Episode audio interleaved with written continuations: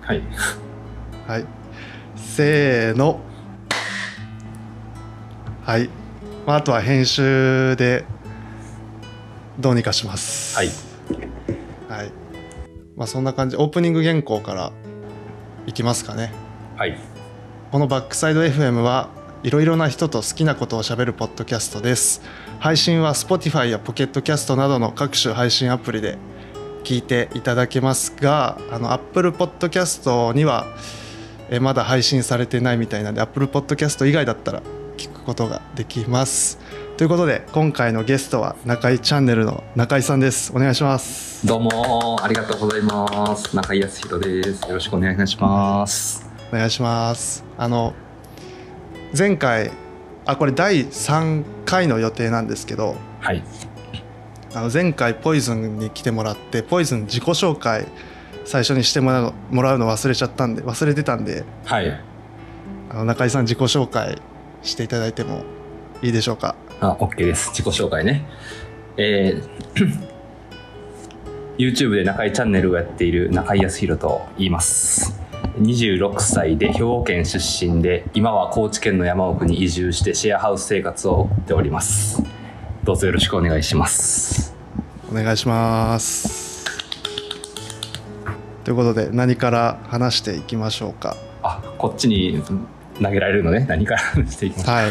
はあーまあ、最近何してますかみたいな感じの話で始まっていったらいいんじゃないですか。いそうですね、はいあの一応テーマ何個か用意してるけど最近なんかあの YouTube の一番最近のルーティンどルーティン動画 Vlog そうだね、ルーティン動画。うん見てて、うんいやなんか中井さん忙しそうにしてるなって思いながら、あうんそうだね最近何してるのかなって思ってあ、はい。最近、最近そうですね、いろいろやってるなっていう感じで、ちょっとせせこましくやってるんですけど、 じゃあちょっと、えっ、と、何個かあげるんで、ちょっとその中から聞きたい話みたいなのを聞いてもらえればなと思います。えっ、と、クラウドファンディングで行くチームビルディングが一つ目。二つ目が NPO 法人ひとまきの活動。で、三つ目がコーチング。で、四つ目が木こり。五つ目あが木こり、アートです。はい。はい、この五つからまあ選んでくれたら先生で話します。いやちょっと木こりがあのインパクト強くてはい。木こりまああのルーティン動画で木こ木こりっていうかあのあれ切ってるのを見てはい。なんかすごいアクティブにやってるなって、はいはい。えーボランティアですかあれへいや、あれは仕事でやってますね。仕事です。えああえーの、うんチェーンソー、はいはいチ。ェーンソーってあれもともとなんか使ったこととかあるんですか結構いや、ないね。チェーンソーは初めて。危危ないな危なんか危なそうだなって思っ てまそう、危なそうやった。まあまあまあまあま あまササクッといっちゃうんじゃないかってあ。ね、気をつけて使わないとね、サクッといっちゃって腕吹っ飛ぶかもしれないからね、ちょっと気をつけないとね、うん、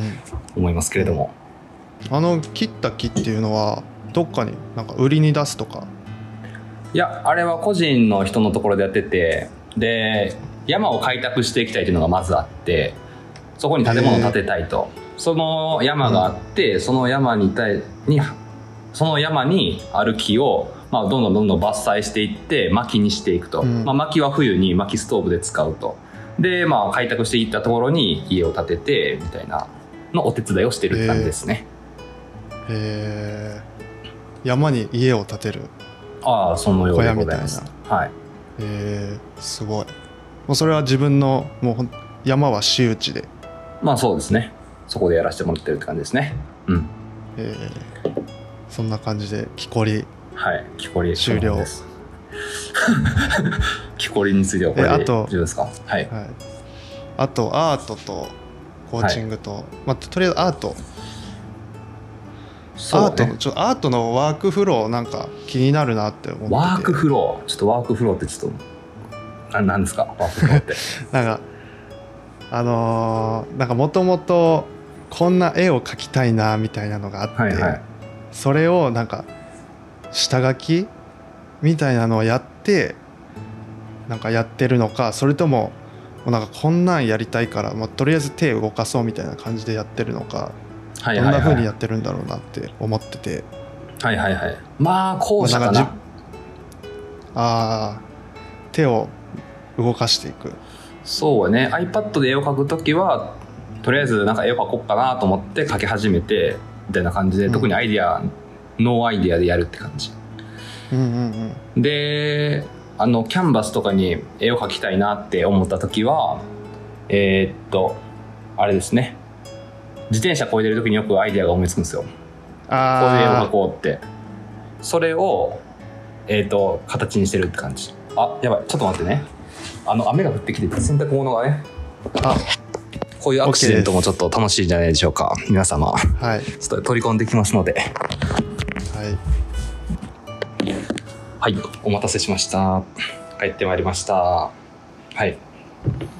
えーアートのアートのそのワークフロあーれとでいうすね話ですね。ワークフローはい。そのあの自転車こいでてこんな絵描きたいなっていうのめちゃめちゃなんか共感する部分があってはいはいはい。なんか道ば道歩い自分も道歩いてたらあこんな動画作りたいなとか思うことはうんうん、うん。あるんで、やっぱりなんかそんななんか何何もしてないというかふとしたところでアイデアやっぱ浮かんでくるもんだなってそうやめね。ちゃめちゃ共感してでなんか絵の具のあの絵の具を垂らして作ってたじゃないですか、動ああ、画そうでや。ね。はいはい。ででなんかそれを広げてって最後の方なんかうまいことうんうん。調節というかうんうん。描いてるなって思って最後の方右上の方にはいはいはい。あれってなんだろうもともとこうやろうかなってまとめ方をしようかなって考えてたのかはいなはんかい、はやいっ。てるうちにあここなんかこんなんでやったらあれ波をイメージしてるんですか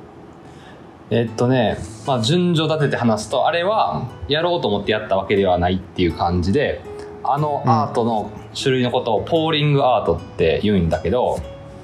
ポーリングアートとフル、フルイドアート、フルイドアートって言います。はい。で、それはま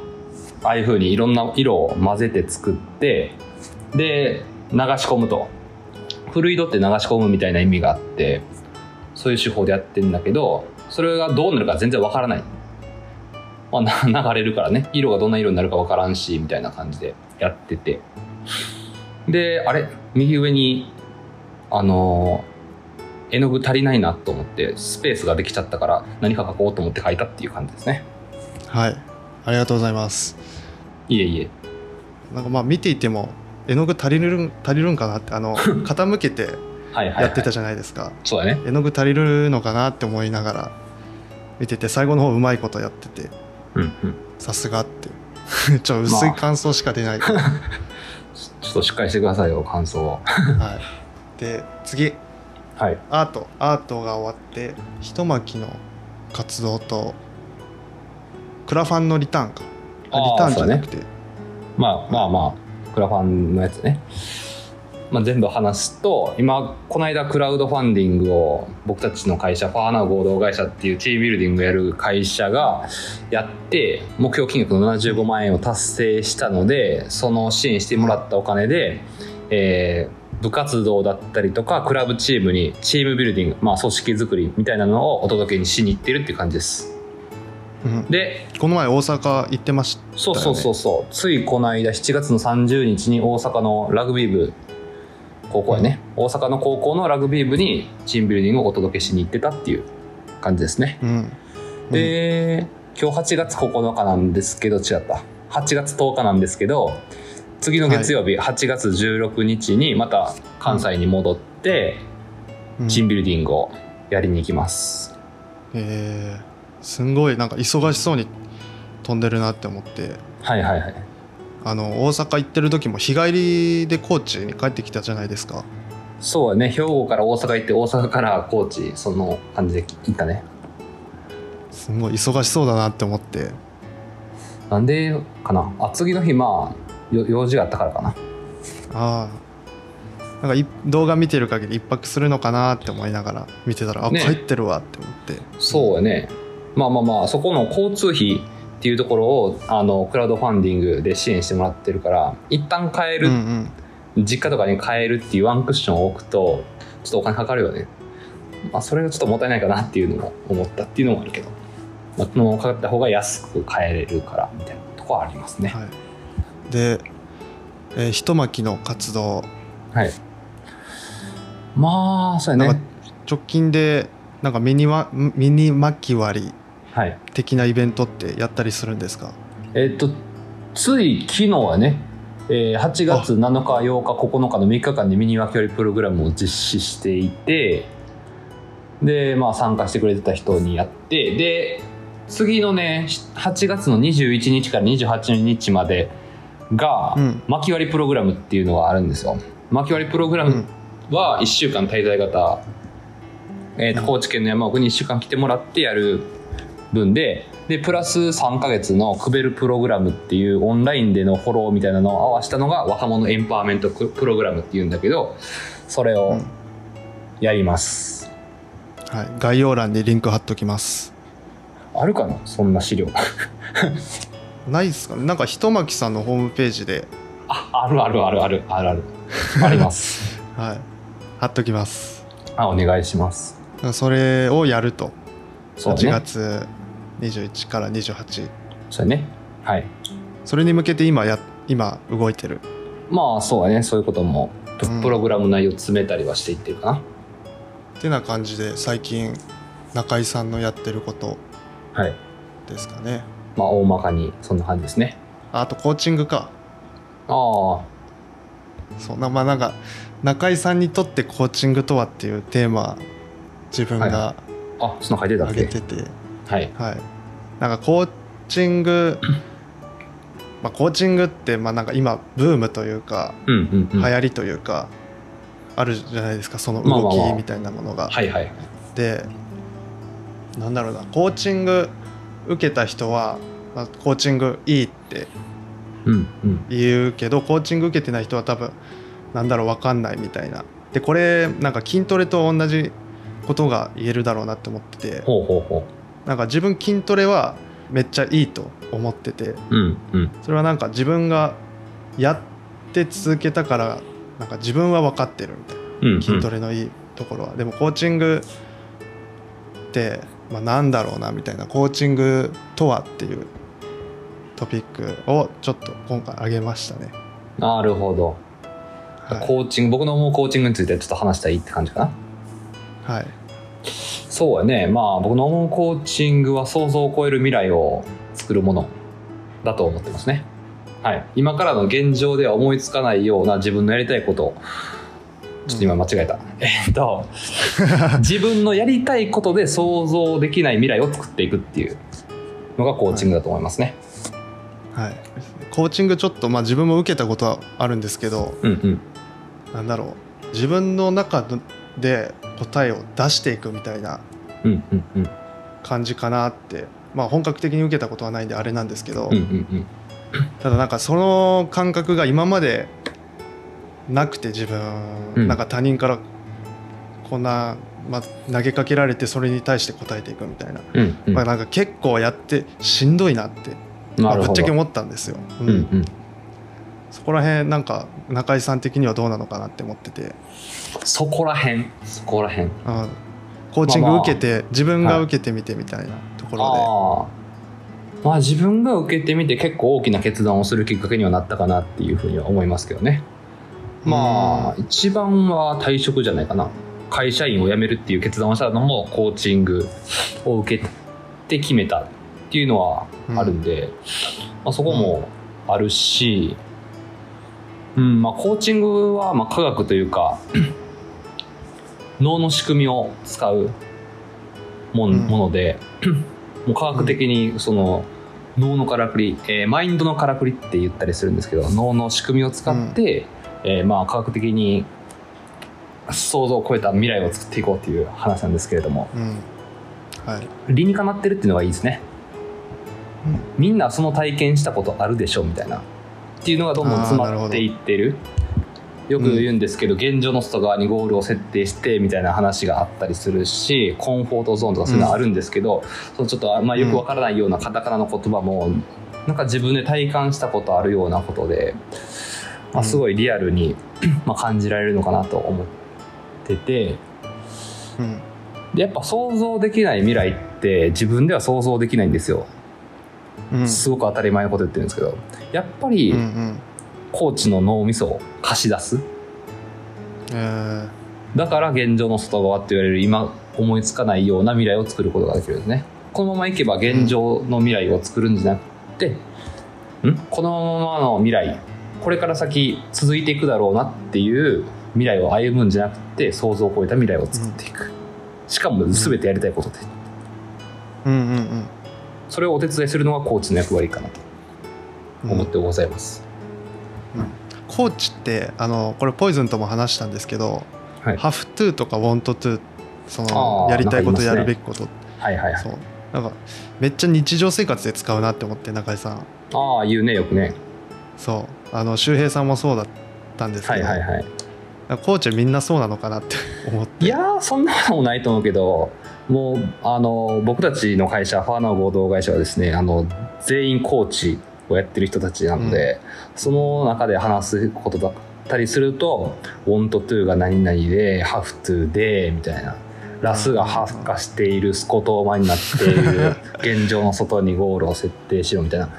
はい、それは本当に「want to」なんですかっていう会話がね多いですねあの日常からポイポイ使っていくと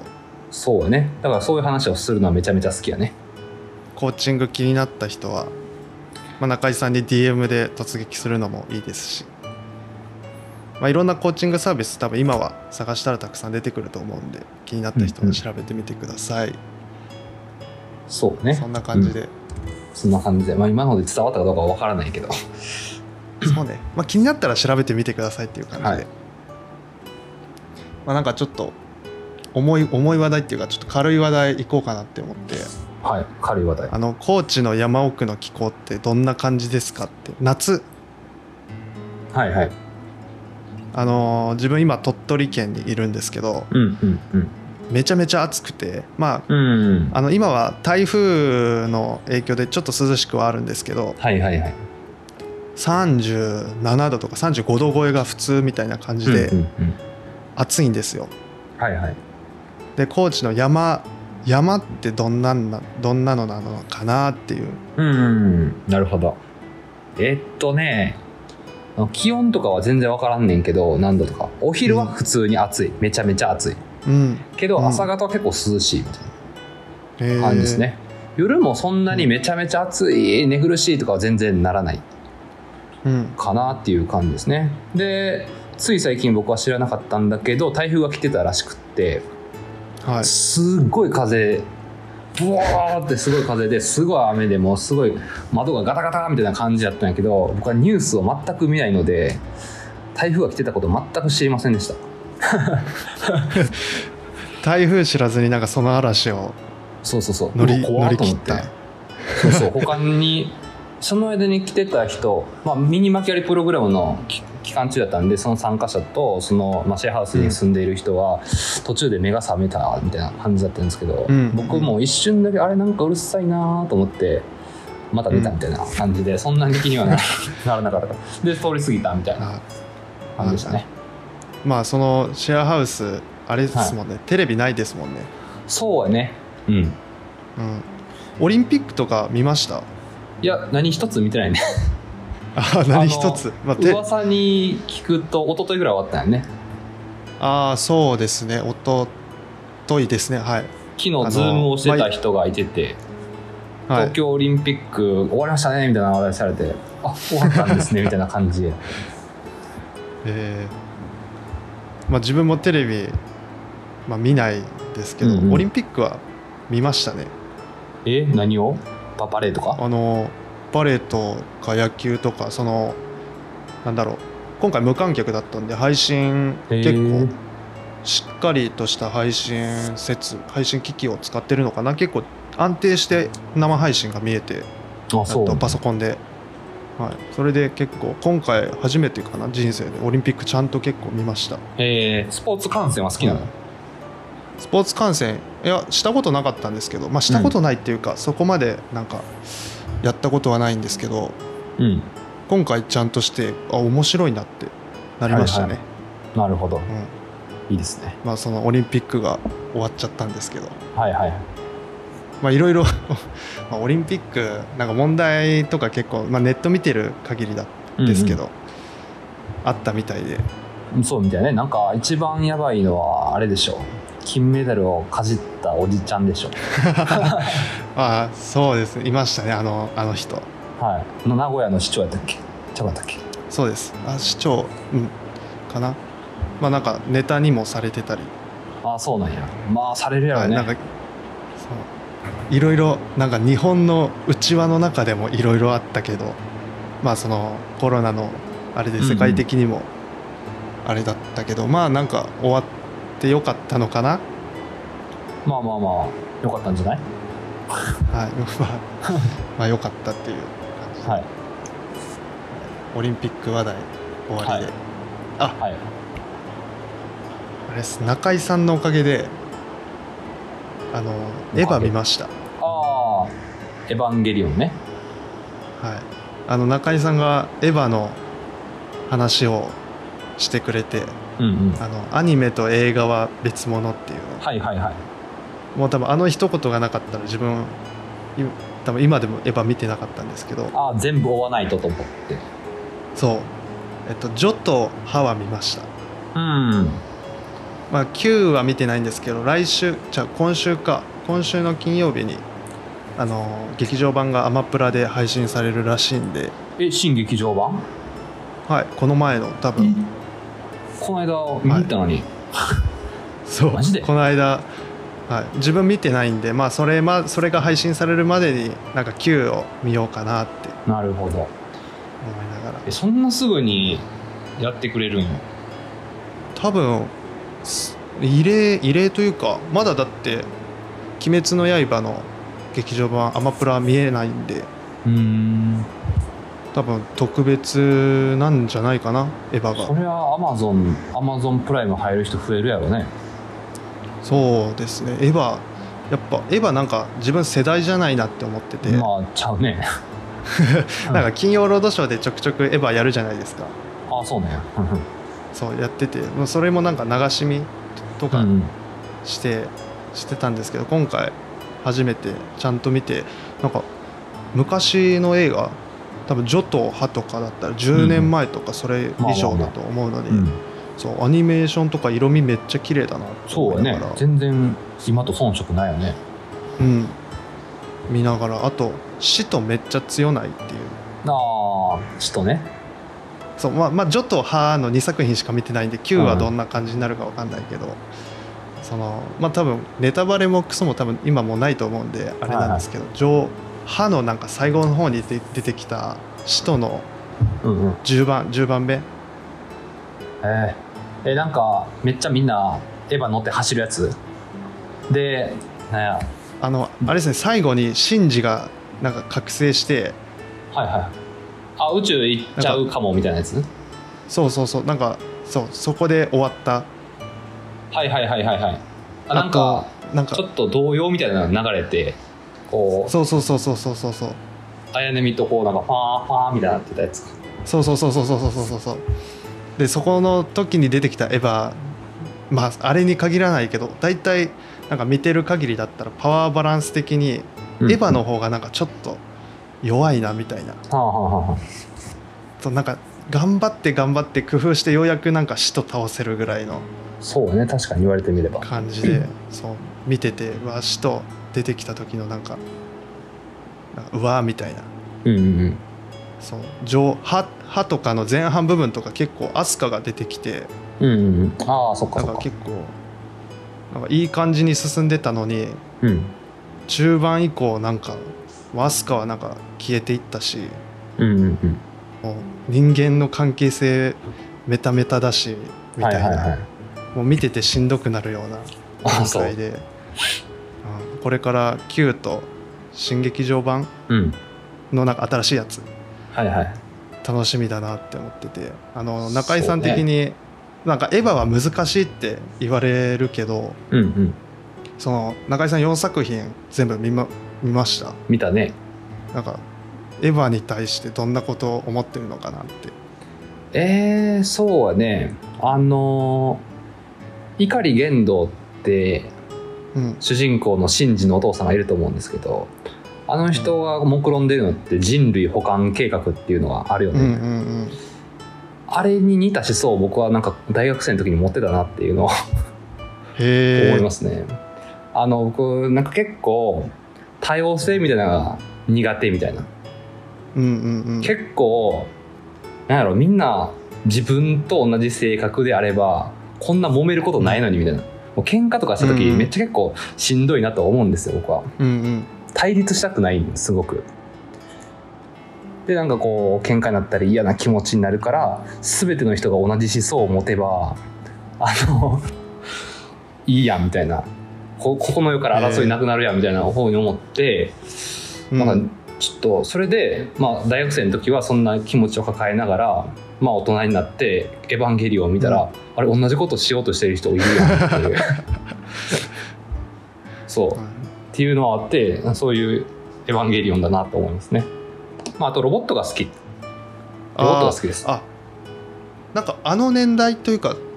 なんか1900後半ぐらいロボットアニメ多くないですかあガンダムとかもかなそうガンダムとか、まあ、なんかあんまりロボットアニメ見ないんですけど僕もみんなドラえもんとアトムぐらいしか見たこと ないなガんンダかム知らんそう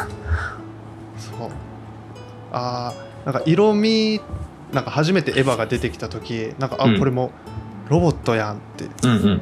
ロボットアニメとなんか似たなんかプラグとか結構なんかメンテナンスとか、結構ロボットアニメ要素あるなって思っててまあうんうん最初、多分みんなそうだけどエヴァエヴァンゲリオン見た時多分ロボットだと思うんですよ、うんあうんれうんははあの巨体見た時に、いはいはいで自分あのあれ人造人間でしたっけなんかみたいなやつよねそうロボットではないなんか別の生命体的うんうなん何かって初めて知った時、えって思ってはいはいはいそうなんか血が出るしああそうだねそうあの血なんだろうなって思いながらずっとロボットって思ってたんですけど、はいはいはいまあ、でもなんかロボットアニメ要素もなんかちょっと少しあるなって思って見てました、なるほどかっこいいよねなんか初号機とか普通にそうですうんまあでもあのなんか名前というかあの番号台0号機と1号機じゃなくてあれ初号初号初機なん号でちょ機っと、ね、そう個人的にむず なんか覚えるのが難しいなって思いながら、うん、紫が初号機であやねめが乗ってるのが0号機よねうんで2号機がアスカが乗ってるやつやなはい、でマリが乗ってるのが8か8号機じゃなかったっけあのあれですね自分が見てみ「ジョ」と「ハ」までだったらうんあれですね2号機にマリが乗ってましたねああそうなんや忘れてたマリって多分メガネのあそうメそガうネそうかけそうたそあうそうーそうそうあのー自分が見たところではあれですマリが2号機乗っててうんうんあの今エヴァが全滅したところですねあなんか頭吹っ飛んでくるやつ2号機のちゃうかったっけそう2号機そう2号機がなんかボロボロになって、うんうんえー、0号機は使徒に食べられてあそうなんやったっけはい、えであのーシンジが乗ってる初号機はなんかし死と倒したけどなんかファーンって上に浮かんでって槍でなんかうん、うん貫かれたっていうところで今止まってます、あそうなんやはい早く見た方がいいよちょっと9ちょっと9ちもう明日か明後日には見ますそうね新劇場版もあれはねめちゃめちゃ長いからね映画館どれぐらいじゃなでいすと見切かれない2時間半ぐらいあったんじゃないああ確か上は2作品目が2時間近くあったんですようんうんうんそれ以上それ新メガバンゲリオン確か2時間半ぐらいってめっちゃ長いなと思った気が するアマゾンプライムやったら見切らへんなみたいな映画館やから座って大人しか見てるけどみたいな、うんうんうん一気見はきついなと思ったうんうんうんでも面白かっためっちゃ、まあほんまに楽楽ししみになんか今までの前作2作「えっと、ジョ」と「ハ」はなんか対使徒みたいなうんうんうん感じで、まあ、これ自分のあれですけど9はあの予告見た限りではなんか、えーネルバネルフネルフ、ねうんネルフ対なんか政府みたいなネルフ対うんなんか人間関係的ないざこざが始まるんかなって9は思ってるんですけどえっと、ネルフ対、えっとね、なんとかやね。その、あえっとね、あ、まあまあ、これネタバレになるからもうこれ以上言わへんわ。ーあちょっ とぜひ見てください。じゃあねはい楽しみにレバはいー9見ます、はい、ぜひ。そんな感じでエヴァ話結構エヴァ話したかもしんないえ、話。はい。エヴァありがとうござい話ます。次どんな話題いきますか どんな話題いきますかうん。急にぶんちゃぶるね、君。はいまあなんかメモの下らへんはなんかアップル製品系ではまいとはめいはい。てそうだね。あとさ触ってない小ネタが好きな食べ物、嫌いな食べ物を聞いてくれないで。あ僕 の好きな食べ物と嫌いな食べ物。いきます中井さんのじゃあ、はいまあ、好きな食べ物自分知らないなって思ってあ、そうはいちょっと当ててみてよ。ちょっと考えて。はえいや嫌いな食べ物はまあなんかそこそこ把握してるんですけいど、はいはい。うーん餃子あのまあ、すまあ中ぐらいに好きかな。そんな特筆して餃子が好きですっていうわけじゃない。ああれっすホットケーキ、ああー、いいね。そうそうそうそう。ホットケーはいキとフレンチトーストがめっちゃ好き。はいはいなんはでいすよそれが一番そうね。フレンチトーストが一番かな。で、この間、もう意気揚々とフレンチトーストをね、また作ろうと思ったよ。最近糖質をちょっと抑えめにしてたけど、パン買ってきてさ、ちょっといいパンを買ってきて、でフレンチトーストにして、まあまあ、まあ、パンを切って、卵をうん溶いて、でこうまあ砂糖入れてあの豆乳入れてるのね牛乳がちょっと得意じゃないから豆乳入れて、でまあ混ぜて浸して焼いてみたいなことをやってたんだけどでまあいただきますってでパクって食べたらめっちゃ辛いのようん、はいめっちゃ辛 あくてえっと思って2つ目食べてもあれ辛いと思ってあっと思って、もう塩やと思ったの塩と砂糖をまんまと間違えるというそういう古典的なミスをしましてですねいつもそのキッチンの隣に塩と砂糖があるんだけど砂糖が奥側にあって塩が手前に配置されてるんだけどなんかねはい変わってたのよ変わあってたことに全然気づかずにそれ塩砂糖って書いてないからこ、まあ、暗黙の了解です、こっちは砂糖こっちは塩みたいななってて、うんで入れ替わってたの気づかずに入れちゃってしかも大さじ1杯の塩入れてるからめちゃめちゃ辛いのうよ、んあその後なんか舌辛いおかしな感じになるぐらい最悪のフレンチトーストを食べたっていう感じねまあまあめっちゃ笑ったけど、ーいや自分もあのシェアハウスで1ヶ月過ごしてはいはいあの普通に塩と砂糖を間違えてましたもんあマジで、あのあのいつも使ってる砂糖ってうん、料理で使ってる砂糖白いんですようんうん白くてで手前に白いその粉があったからうんうんうんあこれ砂糖だろうなって思って鶏肉にあのーつけてうんなんか一応食べてみたらなんかいつもよりも塩辛いなって思って、はいはいはい思ってまあなんか何気なく食べてたんですけど2回目調理しても塩辛かったんで、うんうんあこれ塩と砂糖間違えと るわそうや2な回料理して気づきましたもんなああれはちょっとフェイクよな塩と砂糖ってなんかもっと、塩の色か砂糖の色ってさこの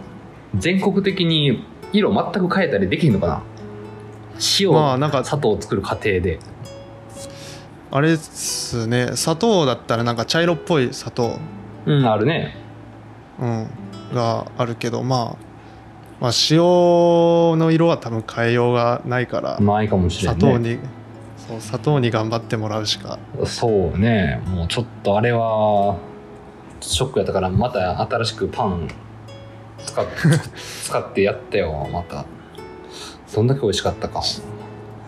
塩辛いとなんか塩辛すぎるとちょっと食あんまり食べる気起きないというかあの濃度は塩分濃度は食べれるそれじゃなかったわ食べられへんかった結局、まあ、それが好きな食べ物であった最近のエピソードです、まはいで嫌いな食べ物はあ、嫌いな食べ物じゃあさっき知ってるって言ってたからちょっと教えてもらってえーチーズはい嫌いです牛乳はい嫌いですねあと野菜全般とまではいかないけど、なんかちょくちょくそうやねみたいな感じですね、そうやねトマトキュウリは好きじゃないねうん、であのなんかこう売り系はちょっと微妙かなああまスイカとかに苦売り、えーゴーヤかあうんうんうんうんとかうんあれ系はちょっと苦手だなうんうんえー他にはないんですかええ嫌いやから食べないからさあんまりその、うんこれっていうのが思い浮かばへんねんなうん、あとあれ食べれますあのーなんだっけなんか筋トレーニングする人がよく食べるなんかブロッコリ果物かえっとブロブロッコリーじゃなくて果物果か物野菜かわかんないみたいなーえ何それえちょっともっと詳しくあアボカドアアボカドボカドはいけるよアボカドはいけるアボカドってあの自分食べたことないんですけど美味しいんですかうん美味しい美味しい味ないほぼああえちょっとなんか食と感ろまっと食感はとろっとしてるうんとろっとしてるのかいや結構好んで食べるなんかこれ好きやなって思って食べてるよ、アボカドはへえ森のバターっていうなあーああバターえ食感的にはなんかバターと近しいちょっとなんかどうなる僕バターバがターね食嫌べいるで食っべへてんことからはあんまりないけど、そうなんかね栄養は多分めっちゃあるしうなんかへぬるんとししてんねんけど美味しいよ普通にえまあ食わず嫌いしてるんですけどアボカドに減量中に食べてたんやけどあこれやったら美味しく食べれるなと思って買って食べてへえまあちょ機会があったら試してみようって思いながら、まあ、数年経ってるんですけどたうんうんなんか醤油かけて食べたらマグロ味になるやったっけだからそんなあそう話そうもそうそううんあるよね聞きますけど、うんまあ、うん機会があったらでいいですかね、ちょっとまあ、いアボカド意は外 と意外と美味しいって感じかなうんよくわかりましたね嫌いな食べ物いなはいはいあの中井さんと食べに食事に行く時はチーズ専門店とか、まあもうやめとついやめといてイタリアンとかがちょっときついあーあのパスタナポリタンに粉チーズかけるじゃないですかあの粉はいチーズっていけます、あれは邪道やねあかんよあ んなんイタリアンでそれかかってないとかもうなんかよよけによけて選んだ食べ物があるんやけど、一緒に食べに行った人が粉チーズかけてたらその匂いがきついああなるほイどタアリアンはちょっと僕は多分無理やろねピザも食べられへんしへえちょっと確かに厳しいかなうん、結構イタリアントマト系もなんか使そうってそるイメうそうそうそうージうん料理にナポリタンとかもトマト使ってるとこあるのかななんか使うイメージがあるけどまあねあのケチャップまで落とし込まれてたらいいんだけどうんそうそうケチャップぐらいの味やったらいけるあんまトマトを感じないからはいあのじゃあきゅうりもなんか風きゅうり食感はまあ自分は普通好きだなと思うんですけどうんうんきゅうりのな青臭さみたいなのが苦手まあそうかな味がちょっと苦手かなあのパリッっていう感じは多分いけんねんけど食感はねいいよねとは思うけど、うんうんあの味がちょっと好きじゃないかなあのなんかちょっとみずみずしい系がちょっと好きじゃないかもしれん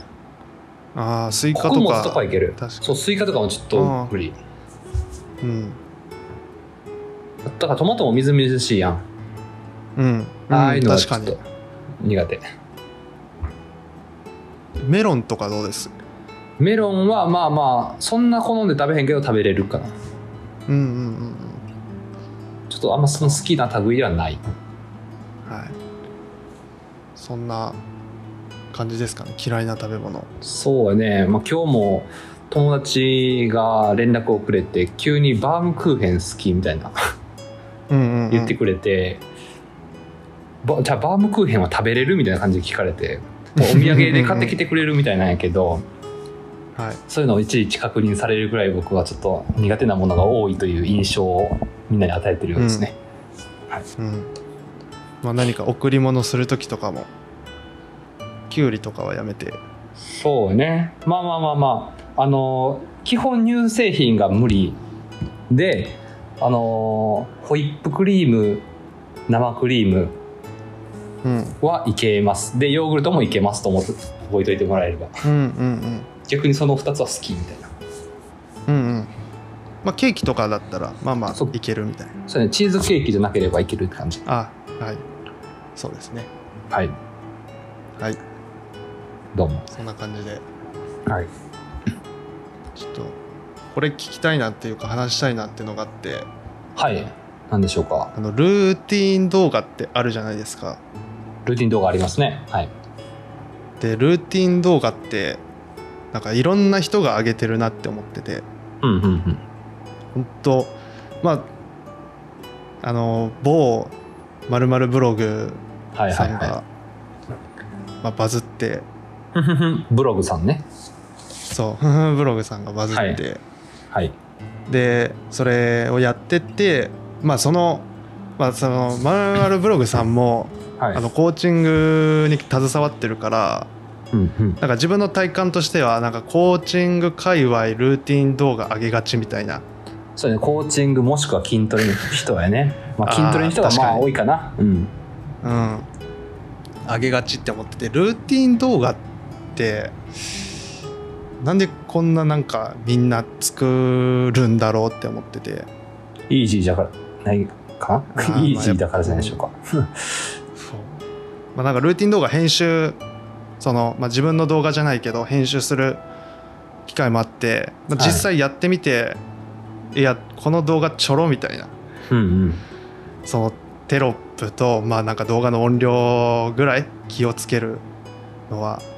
だからなんか作るコストもそんなにかかんないしそ、の日常を映してるだけであの成立する、まあ、成立するっていうかうんうん一本の動画としてまあまあなってるから、うん、いいのかななんかでもそれにしてもなんかみんななんか確率的に同じことしすぎちゃうからはいはいはい全く同じだもんねね左下に時間つけて、で何をやってるシーンかっていうのを言ってみたいなで「おはようございます」とかやって、うんちょっとこううん気合入った感じにして筋トレをするっていうのがまあまあ定石かなうん、あれですね中井さんの動画テロップなんかめっちゃあれいいですねえどれ最近最新のやつ最近のやつなんかここ左下のやつそうなんかいろいろえあれって自作してるんですかあそうそう自作よプレミアプロで自作してるへえいやあのテロップまあなんか左上に左上と左下あーそうだねにあってなんかどっちもデザイン結構いいなって思いながらああは見ててなんか自分がテロップ作る時って大体まあ人のパクリいはいは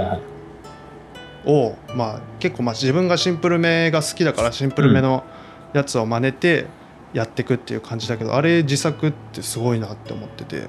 いやでもなんか盗ん似たようなやつは盗んできたよでその YouTuber から盗んでるわけじゃなくてテレビうんうん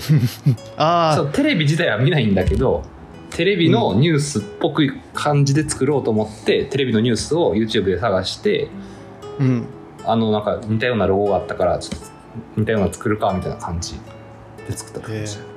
それを作る作れるってのがすごいですまあねあそういうのは得意よフォトショップで作ってるのかなって思ったらプレミアなんですねそうやねあれはプレミアやねフォトショップはほぼ使わへんねえーちょっとなんか最近自分がフォトショップの使い方が少し分かりだしてきたから、うんちょフォトョッショップでいろいろなんだろう作ってみたいなとか思いながらプああいいですねはい今そのうちちょっとフォトショップ使いあでもなんかアドビ製品の、まあ、これ一番下に書いてあるんですけどクリエイティブクラウドの不安定性、不安定ってのがなんか最近なんか自分が身身をもって体感してうんうんそのアドビフォントってあるじゃないですかあああるねそうでプレミアでなんかどうしてもこのフォント使わないといけないっていうのがあって、うんうんちょっとあの適用しようって思ったらなんかいつまでたっても反映されないプレミアの方にあでなんかクリエイティブクラウド飛んでで飛んでって確認したらなんかちゃんとアクティベートされてるみたいな、うんうんうんそこのなんかなんだろうこのなんかこっちとしてはちゃんとしてるのになんでお前お前らソフト側はちゃんとせんねんみたいな はいはいはいことを思う機会があってなんかそういうのをなんか Adobe 使って中井さんが Adobe 使ってもう1年ぐらいまあそうやね1年ぐらいやねなんかそんなことなかったですかえななんんかかあったんじゃない多分あったけどなんとかなったみたいなそうやねなんとかなってたんじゃないそんななんか、まあ、調べてなんとかしたか分からんけどなんかそんなやばいみたいなことになってない気がす るねちょっともうなんかこの前そんな本当数日前3日前とかにそんなことがあって、うんうんうん高い金払っとるだけちゃんとしてそくうれねって思いながら、 確かになんかイライラッとするときはたまになんかあるよねまあアドビまあアドビだってあれ全世界で使われてるからうんうんなんかなんかこっちとしてはなんかその流れに従うしかないというかはいはいはいまあみんなが使ってるからねそれを使ってくださいって言われるからねうんでなんか使ってる MacBook で Mac で使ってるけど Windows の方が相性がいいみたいなのよく聞くから、えーうんそう Adobe 使うなら Windows なのかなって思いながらうんなるほどまあまあ Mac やったらファイナルカット使おうかなみたいなそうで Windows か Mac かっていうテーマ自分があ用なん意かあし、ってたねはい、中井さん Windows 使ったことありますあるよ前のパソ会社員だコンは Windows やったしそうそう会社員の時は Windows やったね会社にあるパソコンは、うんまあ、やっぱ日本の企業は Windows まあ学校高校の時は Windows をまあ学校で触ってて Windows でもへえ Windows まともに触った経験がないというか Mac の方がよりなんか深く知ってるうんうん自分の方は Mac に偏った知識が入ってるんですけど Windows と Mac 実際に使ってみてなんかどっちの方がいいいいというか、うーんどっちの方がいいんやろうねまあそのこなれなかったけどねそのええーっと Windows から Mac に変える時はその丸と、丸じゃないわバツボタン閉じるボタンだったり最小化ボタンの場所も全然違うし Windows は右上だけど、Mac は左上みたいなうんイラってうんうんするなっていうのは キあったけーどキまあーボード周りの、そうやねうん、慣れちゃえば何でもいいかなっていう感じかなもうあんまり気にならないって感じえーもうキーボード周りがなんか一番困ったというかなんかあれやったみたいな、ああそうやねキーボード周りもちょっと多少ちゃうもんねうん、なんか使い方もね最初はなんか結構苦戦したよだから結構最初買ってすぐ使い方わからんってなってもう Mac 使わんかった時期があった、で2年後か1年後ぐらいにまた使い始めたって感じえーそれまでずっと置いてた同じ Mac そうそうそうそうそう全然触らずに置いて いた特に使う用途なく買ったのよみんなが持ってていいなと思って買ったうの、んうんうんそれだけえーえそれスペック的にはなんだろうインテルの Core i5 とかえそんな全然知らんけど MacBookPro の2017年モデルって256ギガはいえはいーあそうやねそうやねインテル Core i5 って書いてあるわあーえ Core i5 でプレミア動きますいや動いてるけど書き出し遅いよあー確かにああんまりなんか自分書き動画で書き出しで困ったことなくて見てたねその、うんあの自分が持ってる MacBookPro って Core i5 なんですけどうんなんかこれも Core i5 の MacBookPro でプレミア触ったのって1回か2回なんですようんうんでなんか動作が重すぎて苛立ってるところに M1MacBook が出てきうて、んはいはいはいそこでなんかプレミア使ったらサクサク動くし書き出しも、まあなんか長くても10分20分とかうんうんうんそんな感じだからなんでそんな書き出しに中井さんが書き出しに時間かかってるって言っててうんうん Core i5 で書き出すのは一番そこに負荷が負担がかかるのか、書き出しが一番ムカつくかなうん書き出してる最中うん他の機能使えないみたいな感じだろうんうん、なんか今自分 MacBook2 台、えっと、使ってて収録するのと Zoom ので、で MacBookAir ってファンないんですようーあってあはい回る、はいはいうんで MacBook でしばらく MacBookAir をずっと使っててうんうんうん重い作業する時もで今、うんうん MacBookPro で、えー音声収録してるんですけどはいはいなんかずっとなんかどこからともなく音がするなって思ったらこの MacBookPro からファンが鳴ってるっていうああファンが回ってるあーってねバーってそう今ファンなしの MacBook メインで使ってるからファンああは鳴るっていうのはなんか新鮮だなって思いながらいはいはいはいもういらんのでしょ、はいなくてもいけるんでしょファンはなくてもいけるけど多少はやっぱ熱くなるなとはうんうんうん思いますねそうなんやはいまあでも、うんまあ、MacBookM1MacBook おすすめだけどうんうんなんだろう穴が2個しかないんでタイプ C がうんうんうんそこが一番なんか困るというかうんうん3本目刺したい時になんかどうしようもできないまあハブつければいいけどそこがちょっとネックだからあんまりなんか前ちょっと前まではみんなまあなんか後輩とか MacBook どうですかって聞かれたらちょっととりあえずお前 M1MacBook 買っとけって言ってたけどはい はいだから今はあんまりなんかおすすめしにくいというかああそうなんやそう人によるあ次が来るのをちょっと楽しみにしておこうかなじゃあはい、中井さんそろそろ買い替えじゃないですか、えー、でもそんな経ってなくない2017年やろうん、 18192021まあ 4, 四年目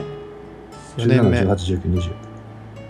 まあ4年ぐらい4年ぐらいかああ全然あのー僕は雨の中作業してぶち壊した以外 にあのー何も問題は起きてないから多少ね、うんそういう書き出しが遅いぐらいからまあまあいいかなっていううん、今のところはねあのストレージ問題ないですかストレージ問題はそうもうこちらですよもうこれこれこれもう外付けハードディスクですよ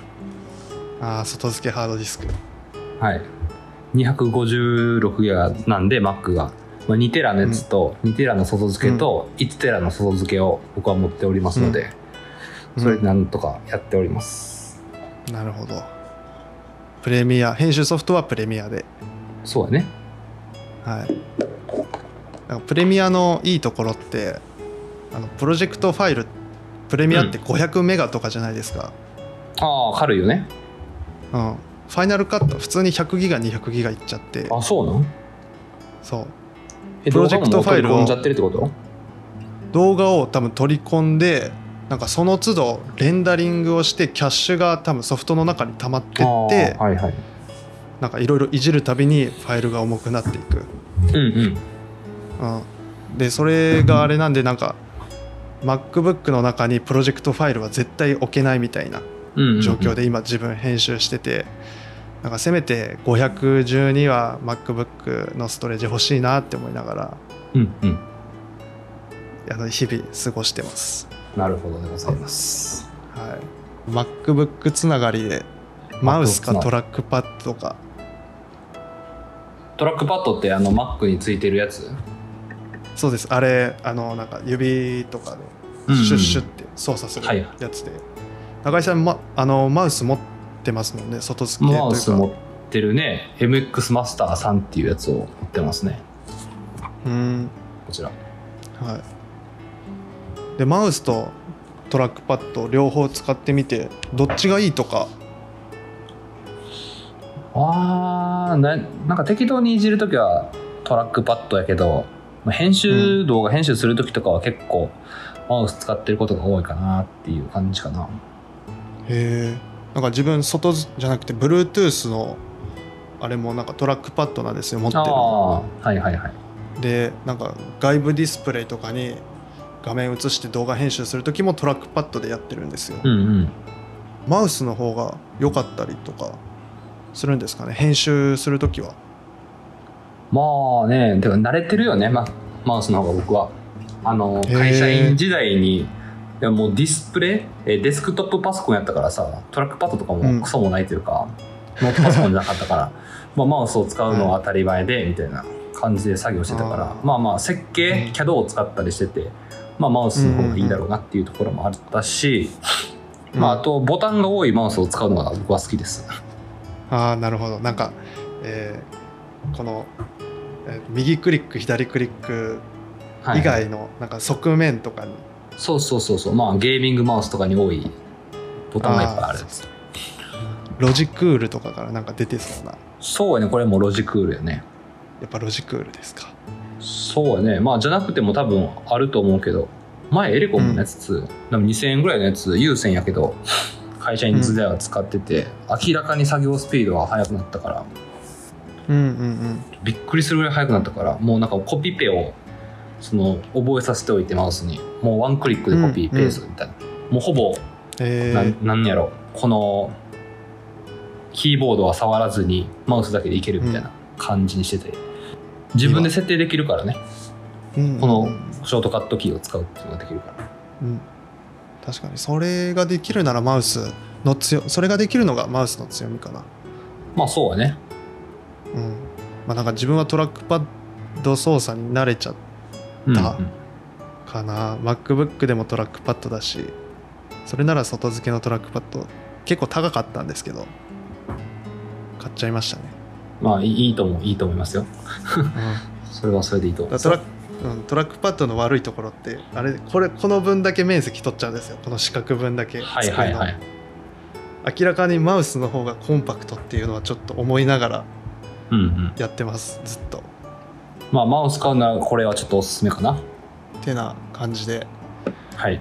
アップルウォッチで、アプローチ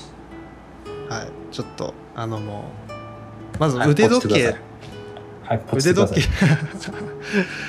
そうです まあアップルウォッチの誘惑がすごいって自分が書いてるけど、あの腕時計って蒸れませんこのつけてる部分蒸れない です蒸れません蒸れ蒸れるわーって思ったことはないですねあそんなまあまあ結構汗っかきな方やと思うけどうわ蒸れるみたいなのはないね、ー、うん、まあ、つけ始めの頃はねちょっと違和感はあったけどね腕時計なんか銀のやつとかしてた時はちょっと重たいなみたいな、うんまあ、まあ慣れちゃえばもう何も気にならないしこの前大阪行った時にうんうんあの初めて iPhone のウォレットで Suica って通ったんですよ改札うんうんうんあの今まで IC カードで、まあ、IC カード出してやってて財布にしまうみたいなことをやってたんですけど、初めてスマホ使ってみたらあの快適すぎて、うんうんうんそのスマホの Suica で通るのが、はいはいはいこれこれもしあの AppleWatch でできるんならもうこのスマホを取り出す作業すらもそいうらだなねくなる、いらんいらんこのこの便利性半端ないなって思いながらアップルウォッチの Suica ねえって思いながらずっと過ごしてるんですよアップルウォッチのことを思いながらはいはいえでも純也君はあれやんな右利きやろ右利きっす右利きってことは左にアプローチつけるよなはいそこがねちょっと問題なのね改札って右でピッてすんのよ、通るときそっうてだから左手やったらこうちょっと手をね右側に持ってきてピッてしないといけないっていう難点はある、うんまあそれを無視っていうか利き手を無視して右腕につけるかアップルウォッチを、まあそっちの方が気持ち悪いと思うけどね蒸れる蒸れへんよりもうん、今まで腕時計つける機会少しあったけどその時はいつもなんかやっぱ左手につけてたんでまあまあねうんまあ、それのあれはあるかもしれんけどあと AppleWatch のバッテリー問題バッテリーはいなんか他のスマートウォッチと比較されるときに AppleWatch のバッテリー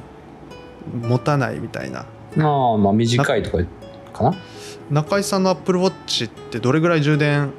持つんですかえ2日間ぐらいは持ってると思うよ多分1日作ったら使ったらまだ50%とかになる気がするけどね、へえあまあでもそんなもんかまあ個人的にもう少しまあなんか2日、まあ、持ってくれれば十分かなとは思うけどまあ2日は持つんじゃない、うん、うんなんかいまあなんかあのーある動画見た時になんかハーウェイのスマートウォッチかな,、うんうんうんなんはか1週間持つぜみたいないはい1週間持つからアップルウォッチは使わねえみたいな人がいて、うんうんあハハーウェイそんな持つんだって思いながらまあでも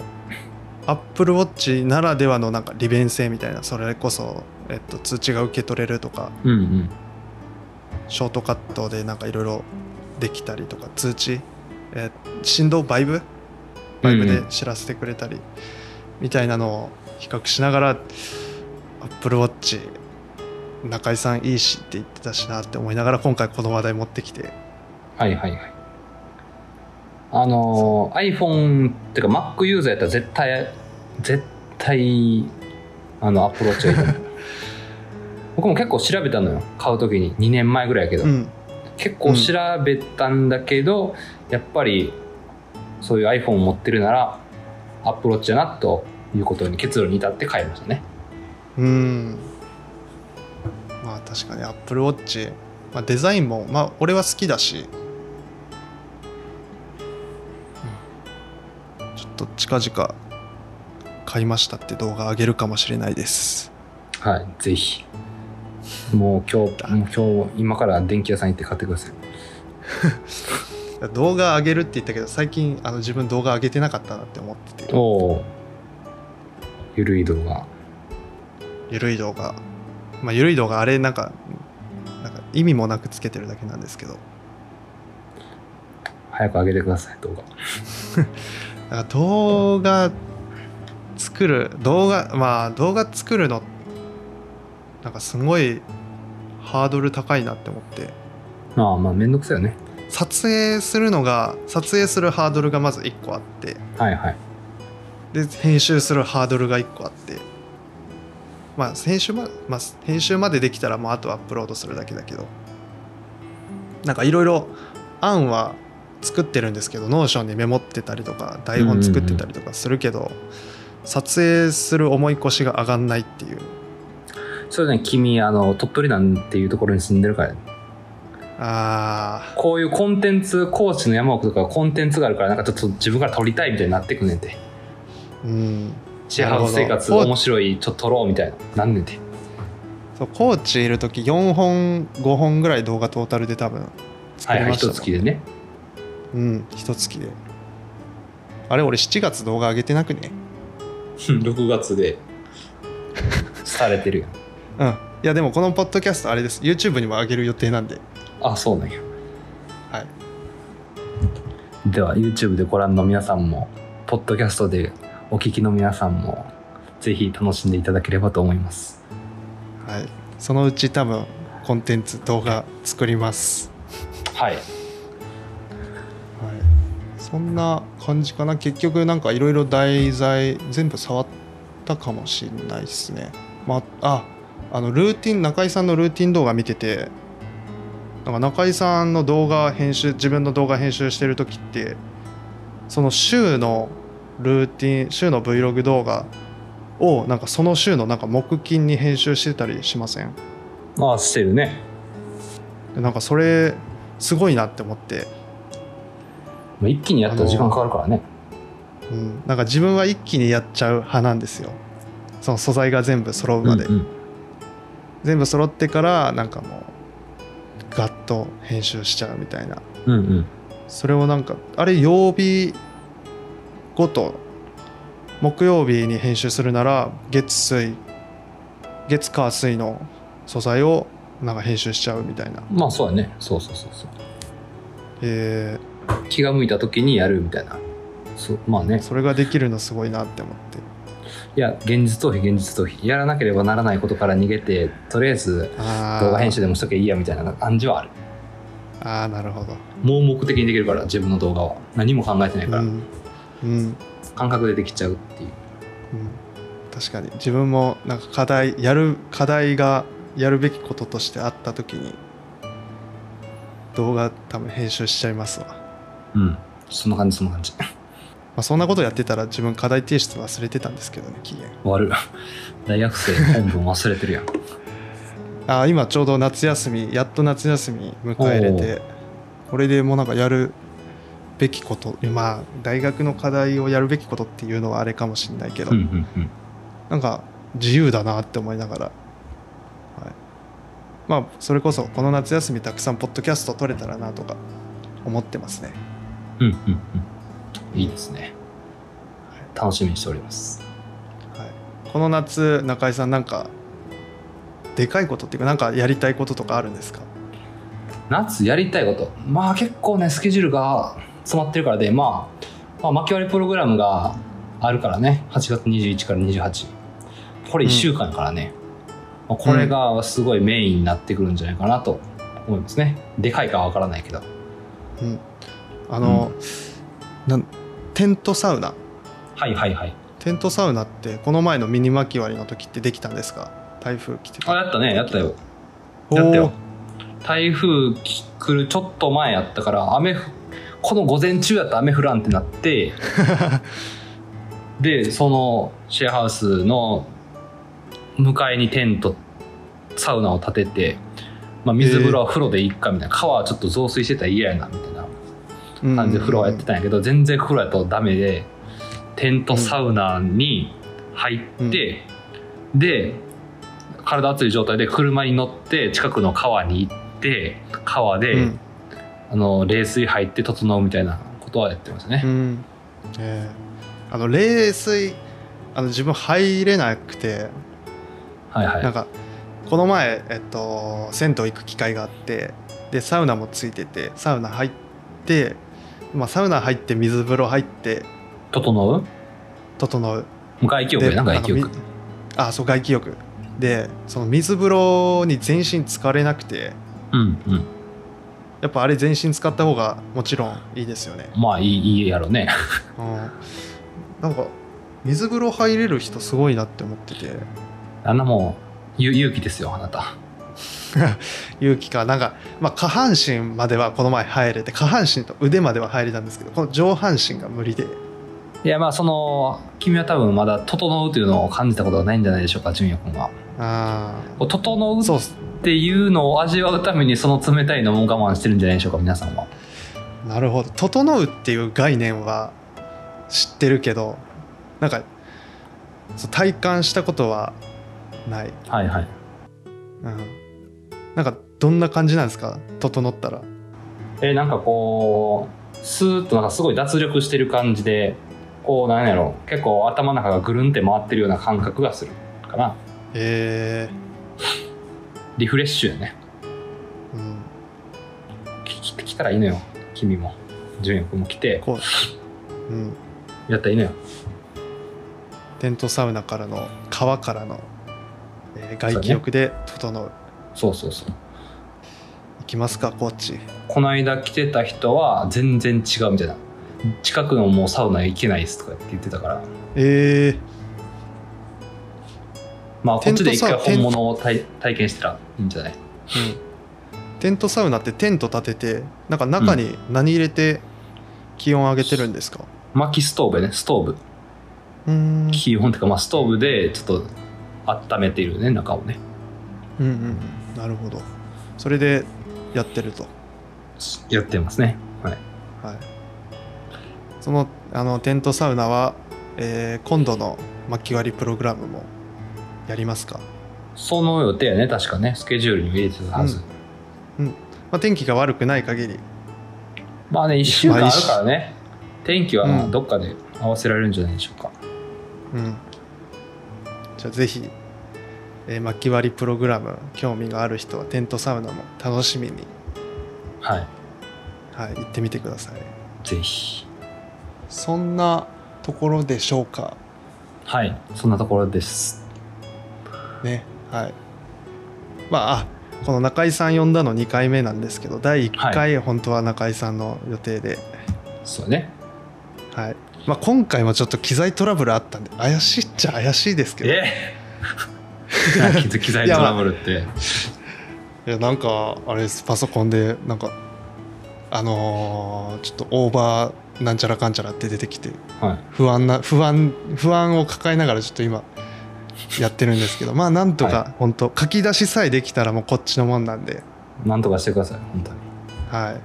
このやっぱりなんかいいいいこれマイク使って収録してるけど何か機材かませたらやっぱなんか難しくなる一気にうーんうん、あの中井さんの YouTube ライブってあれ MacBook1 台で配信してますもんね、そうやねそうやねうん、おむしさ微妙やねだからそうインスタライブとかもスマホ1台で Wi-Fi えっと、ネットワークネットさえあればできるからうんなんかよっぽどのことがない限りなんか配信できないみたいなことはないと思うけどうんうんなんかこうやって機材かまして、えーソフトウェア使ってなんかやるってなるとハードルが一気に上がるなっていうのは感じてますわ、なるほどまあ、なんとか配信できるように、えー祈って まあ自分がなんとかするんですけど、祈祈りながら楽しみにしております、あのなんとしなんか幻の第3回にならないようにやめてくださいもう 幻の第1回と3回とはい、まあ、そんな感じで、はい、今回のゲストは中井さんでしたありがとうございましたあの中井さんのツイはい、中井さんのツイッターとか YouTube とか、えっと、巻き割りプログラムの、えーリンクは概要欄に貼っておくんで気になった方は見てみてください、ぜひということで、はい、ありがとうございました中井さんありがとうございましたまたお呼びし ますあぜひ第10回ぐらいでお願いします、はいありがとうございましたありがとうございました